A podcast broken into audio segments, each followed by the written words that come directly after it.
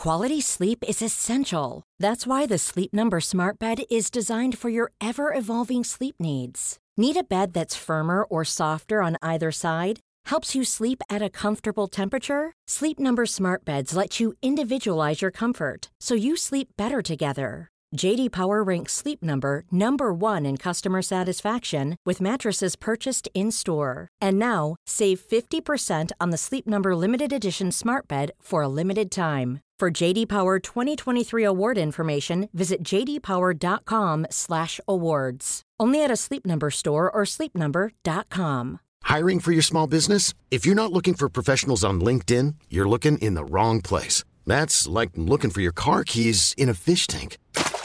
LinkedIn helps you hire professionals you can't find anywhere else, even those who aren't actively searching for a new job but might be open to the perfect role. In a given month, over 70% of LinkedIn users don't even visit other leading job sites. So start looking in the right place. With LinkedIn, you can hire professionals like a professional. Post your free job on linkedin.com slash achieve today.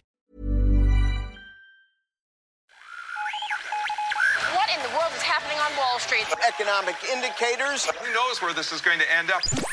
To understand the economy, you have to understand human nature.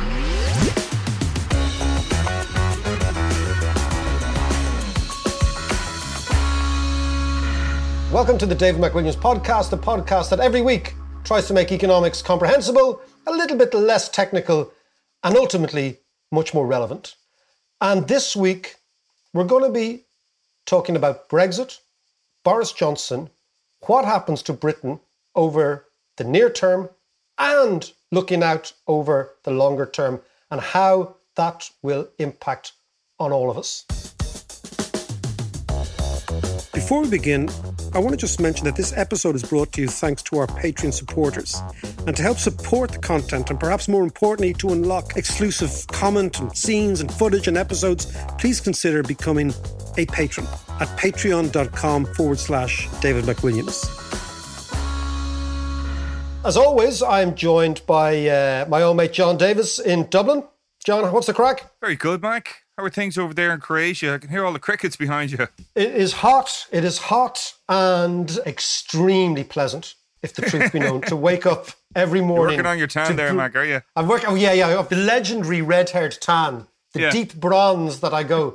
but it is. I tell you, it is. I, I don't want to sound uh, like I'm laying it on thick, but you know, there's an amazing thing about waking up every morning to blue skies. It actually puts you in an amazing mood. Puts you in a much better. Yeah, I'm it- sure it does it Mac. Sure, there's a whole psychology behind that, I'm sure. But speaking of waking up to blue skies, we have a man who's living in the basement in Chicago with us. Finn McLaughlin is in Chicago. By the way, Finn has just secured himself a fantastic position at the University of Chicago, which is no slouchy place when it comes to economics, with Josh Gottlieb on health economics. So well done, Flynn. How's Chicago? Cheers, lads. Uh, yeah, no, all good, all good. I'm stewing here in an apartment with uh, no AC and boxes of Amazon stuff for furniture. So yeah, it's grand, you know, settling in. It's called progress, Finn. Yeah, you've, Oh, yeah, you've yeah. hit the big time. If it- Jeez, that American sure. place is great. It's just like IKEA, you know, flat pack, like you know, build it yourself. But listen, what's it like? What's it, what's it like over there? You enjoying it? I'm only about a week or two deep now, so still getting used to it. What's the What's uh, the main yeah. thrust of the gig there? Oh God, work. Uh, no, I'm working on a few projects. So mainly on health insurance markets in the US uh, and the complexity associated with the billing process over here. So the way people are paid and how that builds into overall premiums and stuff. Just, Um, just well, tell me, yeah, no, Finn, it's interesting. Just, just tell me. I mean, uh, how much do the Americans spend of their GDP on health every year? Oh, a ton. To be- I don't have the figure to hand either, but uh, I had to sign. I had to sign up for my own plan there now, f- so I could stay on my visa. And it's expensive enough. It's like a couple hundred quid a month. Wow. And that's me, young, twenty something, the best health.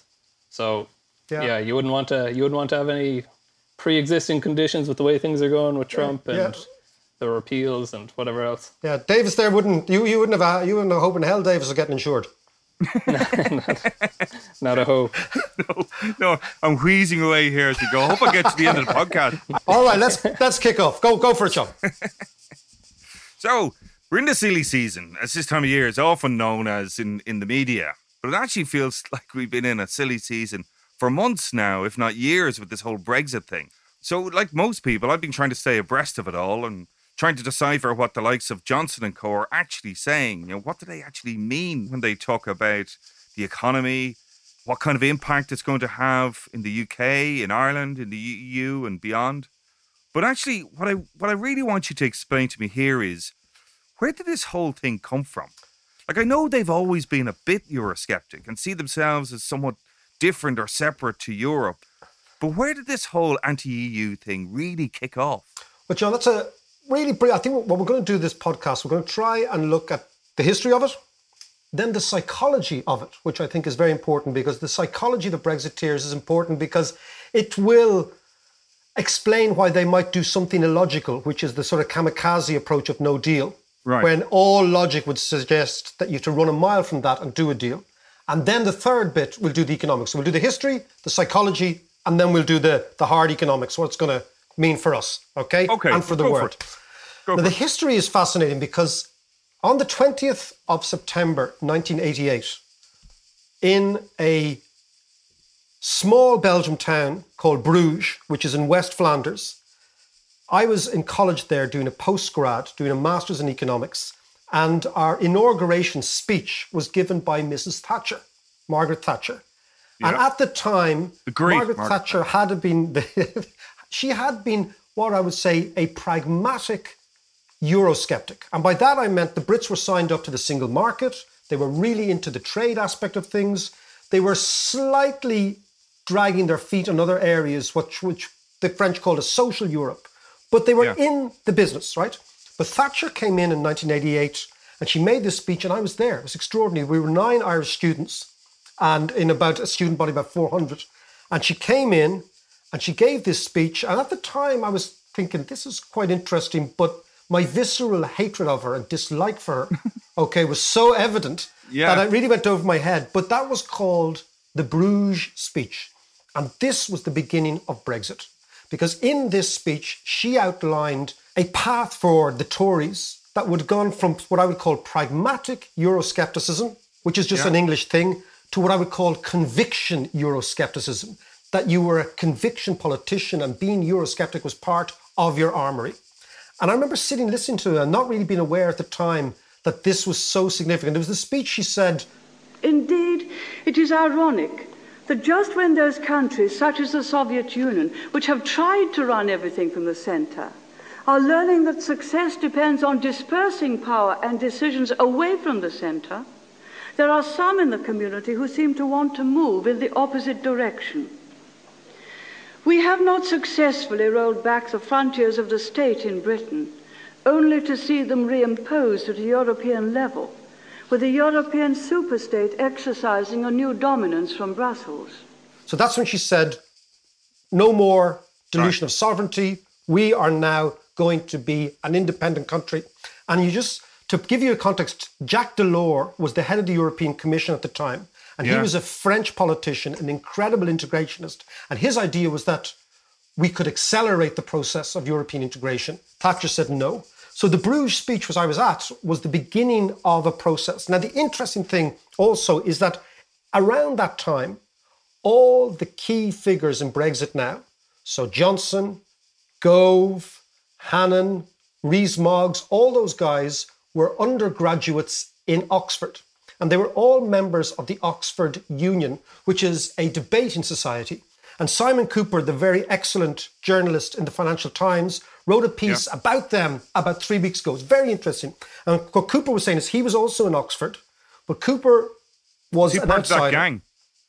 No, no, no. So Kuper was a South African, educated in Holland, went from Dutch comprehensive school to Oxford. So he was completely outside the Eton gang. He was also a different class. He was middle class. They were all upper class.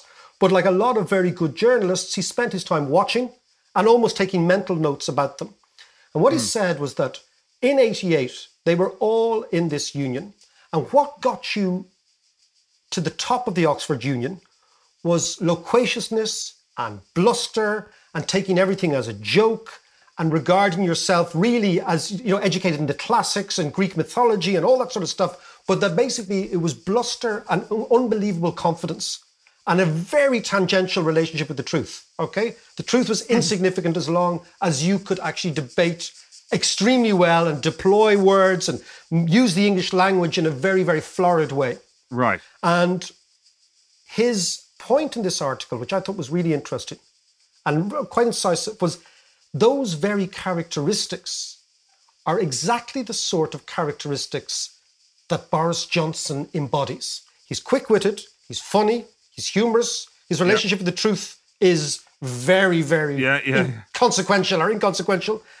But all those sort of extraordinary ability to take, you know, references from Greek mythology, etc., those type of bluster is exactly what has driven Brexit. And those kids who were playing at being politicians in 1988 are now 30 years later running the United Kingdom. They are the cabinet and they are the people who are driving Brexit. And also they're the hard Brexiteers. They're the ERG, the Rees Moggs group. And what Yeah. they basically have is an ability to bluster and talk, but they've no ability at detail, which is why they're getting tripped up because the whole Brexit process has been this great adventure, as Boris Johnson calls it, you know, uh, this sort of neo Elizabethan, that's the first Elizabeth adventure, sort of swashbuckling, cavalier, going back to the empire, all that stuff. Whereas the world has moved on, but they don't seem to get that. And when somebody comes up with the detail and says, well, actually, the backstop is this, or actually, the trade is that, or actually, look at the detail where the devil is hiding, they Yeah. tend to get very irritated because, like, detail, you know, it's something for engineers and, you know, posh people don't need to do with detail, right? And I was thinking Well, where that. that became particularly evident was Yep. anytime any of them were asked about what they were going to do about the Irish border, they always pointed to some elusive technological solution that apparently doesn't really exist yet. yeah. Um, so it, it, it was like a catchphrase almost that was, again, as you say, it was more bluster. It's all bluster. And now I was thinking of that because a couple of weeks ago I was at my 30 year reunion for that college in Bruges. And if Brexit started at the Oxford Union in 1988, the anti Brexit, the European side, started at the College of Europe also in 1988 and 1989. And the really interesting thing is that all the people who were in that college with me, so the College of Europe is a sort of a technocratic postgrad which is educates people who do economics or law all around the European Union to do this master's in order to work in the European Union. So they work in the Commission, they work at the ECB, they work at the European Parliament. And the interesting thing is, in the same way as 30 years later, the people who were playing politics in Oxford are now running the UK, 30 years later, the people who were in college with me are now very, very senior in the European institutions. But there's one crucial difference, and this is why I think no deal is very, very possible. The Europeans that I studied with, who are now very senior, are technocrats. They are into detail. They don't make mistakes in negotiations. They are not particularly flamboyant people. They're not the best of crack to go out with. But what hmm. they are is they are the sort of non commissioned officer class of the European Union. And they are the people setting policy. So when, for example, the Brexiteers thought that what they would do was that Britain would negotiate with Germany over the heads of the rest of Europe. Remember, that was the British thing was, well, the Germans just want to sell cars to us and we'll do a deal with them. Yeah. They didn't figure out that the Europeans would do the opposite. They'd make the European Commission negotiate for Europe. So one voice under Barnier. And the, all the people advising Barnier were the people who were in college with me 30 years ago. And a couple of weeks ago, we had this reunion and I sat and chatted to them. And it was right. just fascinating. Their view was look, Brexit has happened as far as we're concerned. We have absolutely no interest in giving the British anything because ultimately what the Brexiteers want to do is undermine the European Union and they want to begin the process of loosening the European Union and they're hoping that somebody else after Brexit will leave. So when you sit and talk, I mean, Sabine Weyand, who's the senior negotiator, was in the College of Europe. All these people, she's the Barnier's right hand woman, right? Yeah. They all say it. She was in We college no- with you. she was in the college a couple of years after me, right? Right. But she's from that. She's from this uh, Yeah, yeah. this this school, right? And she's from the the well. So the people in the College of Europe and the people of the Commission, in the same way as the Brexiteers were informed by Mrs. Thatcher in 1988 and delusions of empire, and the conservative machine under Thatcher and Geoffrey Howe and all those people in the 80s. The College of Europe kids are also products of their history, but what really formed their view was the fall of the Berlin Wall in 1989. That's the big event that formed their worldview. And Yeah. consequently, Europe, the sense of Europe, the political capital invested in the project is overwhelmingly theirs to try and bolster. So what you have, John, is these two almost different types of people. You have the upper class English toffs in their red corduroy trousers, okay? Or their mustard trousers. You've got those lads yeah.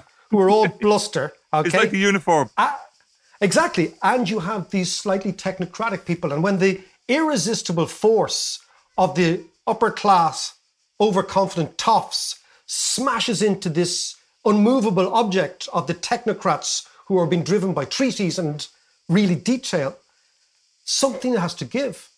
And it's very, very easy for me to see how we could limp into a no deal scenario, even though the no deal scenario is a kamikaze move for the Brits. And just one final thing on Johnson. Uh, in a couple of months after I graduated from that college, I took a job with a small European publication called the European Report, which was basically a journalistic job reporting on what the European Union were saying. So every day you had to go down to think of the porte-parole, which happened at midday every day, which the EU Commission spokesperson came out and in French and English said, This is what the Commission's doing today, right? And Johnson was also there. And I always remember him like he was a really standout figure. You know, just the state of him, number Yeah, one, right? yeah. The head in him, right? but he was clever and he asked clever questions. And the interesting thing is also, this was the beginning of Johnson's conversion to becoming the key Brexiters. Because think about it Johnson was born, or lived, sorry, in Brussels. His dad was a World Bank official. His grandparents are cosmopolitan. One's American, one's Turkish. He's not a little Englander by his blood. This is a fabrication. And what he did, Johnson realized that he could make a fool of the European Commission via his column in the Telegraph, Yeah. this is the one about the straight bananas and all this sort of thing. And constantly he was feeding this almost like his own little game of how to actually big up Boris. And Boris became the favorite Eurosceptic of the Telegraph at a time when Mrs. Thatcher was going full jihadi Eurosceptic in politics. And there's a link to 1988 and all these things. And then you see Johnson, all through his career, has made huge political capital of a sort of a game. And the game has been almost like a caricature Eurosceptic, where deep down, Yeah. Johnson, I don't think, is one. And that's why we all know that, yeah, we, we, we know that Johnson had two articles ready to go when he was going to be a, was he going to go for Remain or leave? He had two articles in the Telegraph. One was going to be overwhelmingly pro-European. The other one was going to be overwhelmingly anti-European. And he vouched to go for the anti-European one. So up until the last minute, he was never Wow. really a Brexiteer. He was Yeah. much more when he was when Johnson was the mayor of London. He was cosmopolitan. He was into immigration.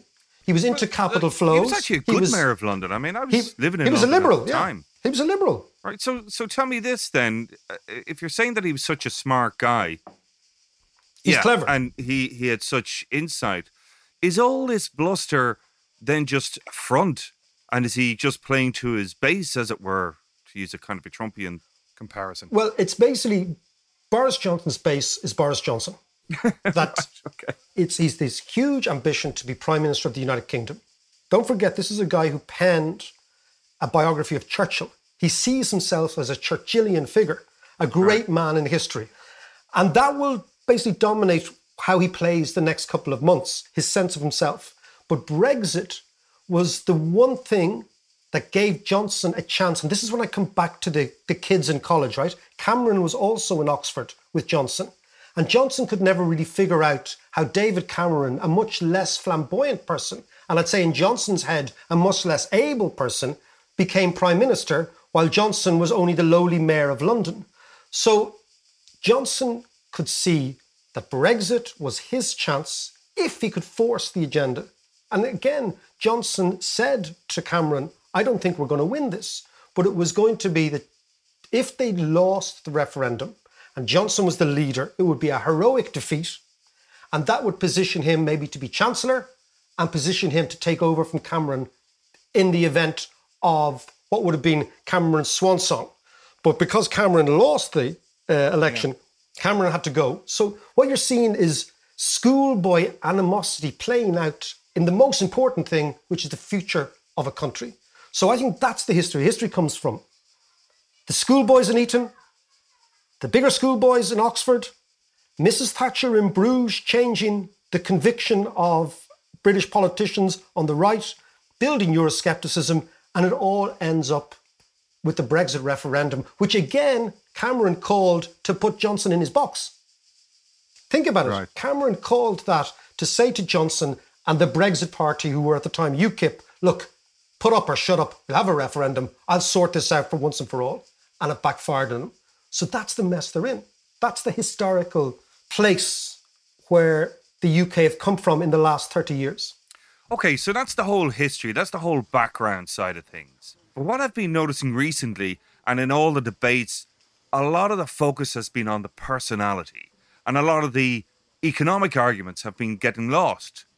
Could you talk us through those? Uh, actually, maybe Finn, you could give us a view on things. Yeah, you're you're you're dead right in that. Like, as David said earlier, these people aren't interested in detail. That that's not what they're.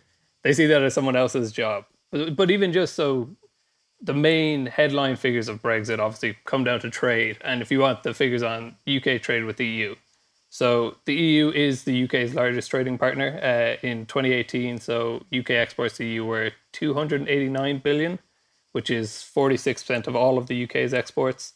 Right. Uh, UK imports from the EU were 345 billion, so 54% of all UK imports. So throwing all that together, you know, the UK had an overall trade deficit of minus 64 billion with the EU last year in 2018. And obviously, when you look into the breakdown of that, they have a surplus of 29 billion uh, when it comes to things like services. So that's all driven by the financial sector, the legal sector, consulting and that was outweighed by a deficit then of minus 93 billion in trade and goods. So that's that's their that's their dealings with the EU. Now outside the EU, the UK has a trade surplus of 44 billion with non-EU countries. Right. Again, breaking that down, that's 83 billion of trade and services, and that outweighs a deficit of uh, minus 39 billion in goods. So essentially, the EU is the largest market for the UK, which flies in the face of the whole underpinning economic arguments of Brexit so they, they need a deal in some way or other. Well, yeah, here, here's the thing, and as Johnson will probably go on to say now in the next couple. Here's a cool fact a crocodile can't stick out its tongue. Another cool fact you can get short term health insurance for a month or just under a year in some states. United Healthcare short term insurance plans are designed for people who are between jobs, coming off their parents' plan, or turning a side hustle into a full time gig Underwritten by Golden Rule Insurance Company, they offer flexible, budget friendly coverage with access to a nationwide network of doctors and hospitals. Get more cool facts about United Healthcare short term plans at uh1.com. There's never been a faster or easier way to start your weight loss journey than with PlushCare. PlushCare accepts most insurance plans and gives you online access to board certified physicians who can prescribe FDA approved weight loss medications like Wegovy and Zepbound for those who qualify Take charge of your health and speak with a board certified physician about a weight loss plan that's right for you. Get started today at plushcare.com slash weight loss. That's plushcare.com slash weight loss. Plushcare.com slash weight loss. Hiring for your small business? If you're not looking for professionals on LinkedIn, you're looking in the wrong place. That's like looking for your car keys in a fish tank. LinkedIn helps you hire professionals you can't find anywhere else, even those who aren't actively searching for a new job but might be open to the perfect role. In a given month, over 70% of LinkedIn users don't even visit other leading job sites. So start looking in the right place. With LinkedIn, you can hire professionals like a professional. Post your free job on linkedin.com slash achieve today. Months is no, we're pioneer and strike trade deals with the rest of the world and we'll expand our ties with the anglophone countries and the commonwealth and whatever else which is to be it's all bluster because you look at the dynamics of it trade deals are primarily based on the size of the market that you command and the size of the market that you're granting access to. And in simple terms the uk is a much smaller market than say the us is one of the people they're eyeing up at the moment Sure. And I mean, John, I think what's interesting is that one of the Brexit slogans is that the UK is a great trading nation. Yeah. Great trading nations tend to have trade surpluses, which is why they're great. The UK hasn't had a trade surplus for 20 years. Okay? It's actually a epoxy trading nation, right? It actually ends up importing most essential stuff. And I'll give you a quick statistic, right? And I know Ireland's figures are changed by multinationals, but that is our economic model. The UK exports 12,000 euros per employee per year. Okay. Ireland exports 61,000 euros per employee per year. So Ireland is actually the great trading nation. My point is the structure of the UK, I think they're too far behind. Like if you look at in manufacturing, right? The French and the Germans are miles, miles, miles ahead of them. And you don't become a good manufacturing nation overnight because you change your trade. You become Sure. a good manufacturing nation because for years and years and years, your companies have invested in brilliant technology. How that's been fed by an education system that produces engineers and scientists. So it's an overall holistic end game. Trade is trade is the ultimate expression of lots and other parts of the economy. And the UK abandoned that years ago okay, when they destroyed their own manufacturing base, when they destroyed their own industrial base and decided to become this sort of high tech, low tech is actually the case, service economy, because services tend to be low tech, right? So I think the other thing is that the single biggest factor in trade is geography. You trade with people you live beside. That's always been the case. Yeah. And consequently, this idea that the Brits will trade more with Asia than they will with Belgium or Holland or Ireland or Netherlands is totally against all sensible common sense economics when it comes to trade. Okay, okay. But this doesn't really add up, Mac. I mean, why would they risk their economy in the short term and and the future of the country in the long term? I'm not sure if I get it. What, what's going on in their heads? What's the, what's the thinking behind that? I, I think this is a really fascinating area. And I call this the psychology of the Brexiteers. Okay. And I've said that, and you and I have lived in London. We've worked with people like this. Yeah, yeah, yeah. I've listened, I call them kind of golf club revolutionaries, you know, that they're in the home counties with this fictitious notion and With their red pants and their tweed their- jackets. Exactly, with the red pants and the tweed jackets and their imported German cars, ironically, right? And uh, what I've always there's a very strange thing going on, right? It's this weird combination of self pity on the one hand, that they are the victims of some great orchestrated European agenda to dominate them. So self pity, but John, accompanied with overconfidence. And this is a really frightening cocktail for anyone to have. So you're a victim on the one hand, Yeah. but you're overconfident on the other hand. Yeah. Okay? It's like really, the oxymoron that. Exactly, exactly. And it's it's like it's, it always reminds me of when the English soccer team, you know, when the English soccer team who are always big themselves up before the World Cup. We're gonna win, we're gonna win, we're gonna win, we're gonna win, and then they get Yeah. beaten by Honduras or something. The spirit of 66. yeah, all that nonsense, right? But if you think about it, if, if England are about 1 0 down at half time, they go to Garth Crooks or whoever the fella is in the studio, right? And they always, it's always somebody else's fault that they're Yeah. 1 0 down. Yeah. It's like a bad referee or a dodgy decision. But they always seem to claim that they have the wherewithal, the overconfidence to come back in the second half, right? So what I see in Brexit is something deeply psychological. And there's something in, there's a cognitive bias that we have, and it's called the Dunning Kruger effect. And it's very evident actually in males, in all of us. And it's this inability to see your own inadequacies. So you overemphasize your own role when things go well. You say you're brilliant. And you underemphasize your own role when things go badly if you're incompetent and you blame somebody else. Yeah. And I, I've always noticed that it's, it, a lot of men have it as opposed to women. I see it with my, my own kids if they do an exam, for example, right? Uh, the young fellow will come in. I say, How'd you do this? Oh, man, I aced that. And he walks off and he gets a D, for example. Whereas my daughter, on the other hand, will come in. I say, How'd you do, Lucy? And she goes, Oh my God, I just think I'm barely passed, right? And she Yeah. does fine. So it's this inability to, and it's, it's a very, very deep psychological cognitive oh. bias that all of us have. But I, I think it's, it's, Darwin said something really interesting, Charles Darwin. Yeah. The quote is, ignorance more frequently begets confidence than does knowledge. Beautiful quote. So basically, what happens is the more ignorant you are of a situation, and the Brexiteers are very ignorant of Europe and Ireland, whatever, rather than creating self doubt. As our friend Darwin, who was a pretty clever fellow, said, it Yeah. sometimes creates overconfidence, right? And Yeah. it's, it's back to the bluster. It's the idea of a little piece of knowledge being a very dangerous thing, right? Yeah, it's So filling in the gaps I with notions. Exactly. And I think the Brits, the Brexiteers, have been caught in this weird psychological drama with themselves where they can be victims and conquerors at the same time.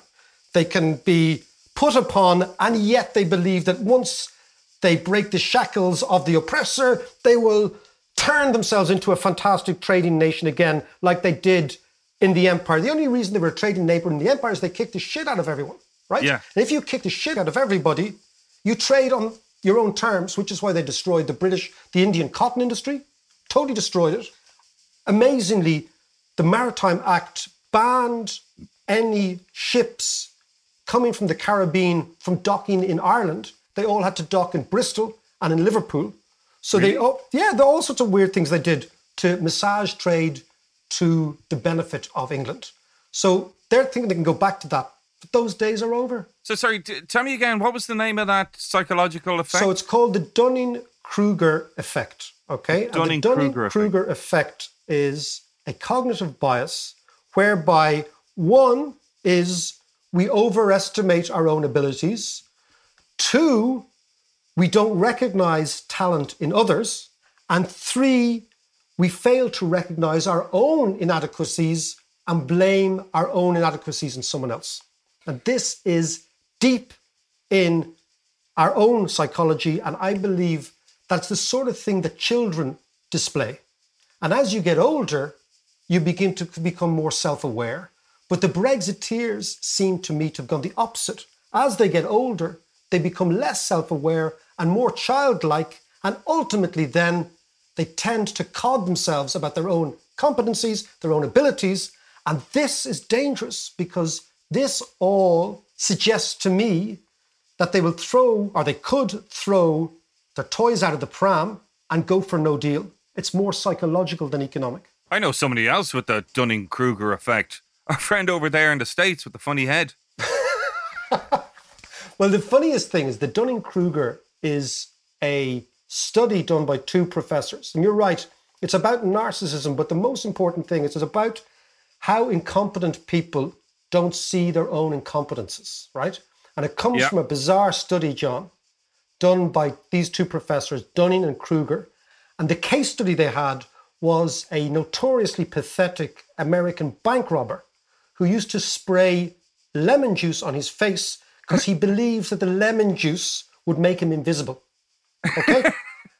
I, I jest you not. And I think, Finn, isn't there a, another, isn't there the opposite of that as well? Yeah, so the, the, the, the inverse of that, so to speak, is the imposter syndrome, where you have people that have risen to the upper echelons or the top level of expertise who will often feel unaccomplished enough or unable to speak on a certain topic because essentially they know so much that they know what they don't know. Right. Right. So, and this is why they, this is why a lot of uh, academics, I think, uh, rarely.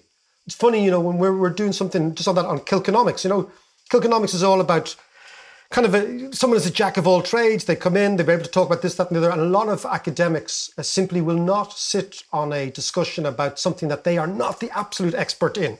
Yeah. yeah. Uh, which is which is so there you have it, John. And you're right about uh, Trump, John.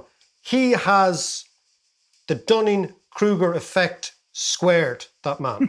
Okay, Cubed. cubed exactly. Yeah, and, and not only that, but since the UK are now setting themselves up for trade deals with the US, how's that going to play out? And and where do we go from here economically? Well, I think where we go economically will depend on what Johnson chooses to do politically. So, Finn, you have got some of the polling data, haven't you, about what the likely next political moves are in the UK, and then we'll come back and see the economics. Yeah, sure thing. So, I mean, it's hard when you're watching these interviews with them or you're watching them give a speech not to just sit there and be like, this guy's a fucking clown, like. But he's actually he's actually extremely popular. So, I was looking at some YouGov, which is a major polling company, some of their data, which suggests that 31% of the public have a positive opinion of him. Of Johnson, this Uh, is whereas- of Boris Johnson. Of Johnson, yes. Whereas 47% hold a negative opinion. Now, that doesn't sound great. More people hold a negative opinion than a positive one. But you have to put that in to the context of people hate politicians. So let's just compare those favorability ratings with some other politicians in the UK that have whatever near universal name recognition. So out, outgoing Prime Minister Theresa May. So she's the second most popular Conservative behind Johnson, and she's seen positively by 27% of the people with a 49% negative rating. Right. Um, and equally, on the other hand, uh, Jeremy Corbyn, who for the many or whatever, is the most popular Labour politician, but actually faces even worse numbers. So he's got 26% of people holding a positive view versus 54% holding a negative view of him. That actually doesn't surprise um, me at all. No, no, and I suppose he's, he's he's quite divisive. Yeah, but uh, if you bear those bear those numbers in mind and think about think about what Johnson's going to do for the Conservative Party. So YouGov have also done some polling data exploring two scenarios of what's going to happen next. So they asked people first if a general election were held with Boris Johnson as Conservative leader before Brexit has been delivered. Basically, you see no change in the numbers. So it's 23% for the Conservatives, Lib Dems on 23%, Brexit Party on 21%, and Labour on 17 Okay. So no real change in the short run. Mm. Now, in the second scenario, if you ask them if a general election were held with Boris Johnson as Conservative leader after Brexit has been delivered, now they don't specify what kind of Brexit this is, but essentially you see a decent bounce in support for the Tories. So they jump up to 28%, giving them an 8 percentage point lead over the Lib Dems. Uh, they're on 28%, which is double the Brexit Party on 14, and Labour is down at 17%. So essentially, there's no massive change in the near term of Boris Johnson becoming the prime minister, and things are essentially unsettled until Brexit actually happens. Right. But obviously, there's a lot of speculation in terms of what specifically Brexit means. But you do see this more long run support for Boris Johnson as the leader of the Conservatives and the person to take down Jeremy Corbyn. So I think this is really fascinating because this will be what determines Johnson's next moves in the next few months. The first thing that Johnson has to do, and you notice it there in the second poll, Finn, is if they deliver Brexit, they destroy the Brexit party. So that's the first thing. Yep. They and, and and so Johnson has two enemies in mind. The first one is Nigel Farage, because Nigel Farage is eating his Brexit lunch, so to speak. So he has to deliver on Brexit to destroy the Brexit party. Because once Brexit is delivered on, the Brexit party cease to exist. That's the first thing.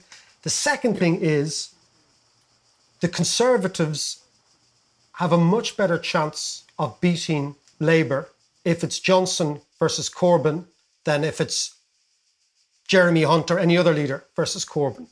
And so obviously the Johnson plan is to deliver Brexit on the 31st on Halloween night. Okay, again, irony of ironies. Okay, deliver it on Halloween night for the Brits, then call a quick general election then take the political capital, and then become this Churchillian character that he sees himself of the great unifier. This is what they want to do. But of course, John, the problem is if they deliver on Brexit, the yeah. closer it is to no deal, the closer they are to walking away from the table, the quicker the Scots will have an independence referendum to walk away from Britain. Right? Yeah. Yeah. So that's that's the the paradox in the whole thing.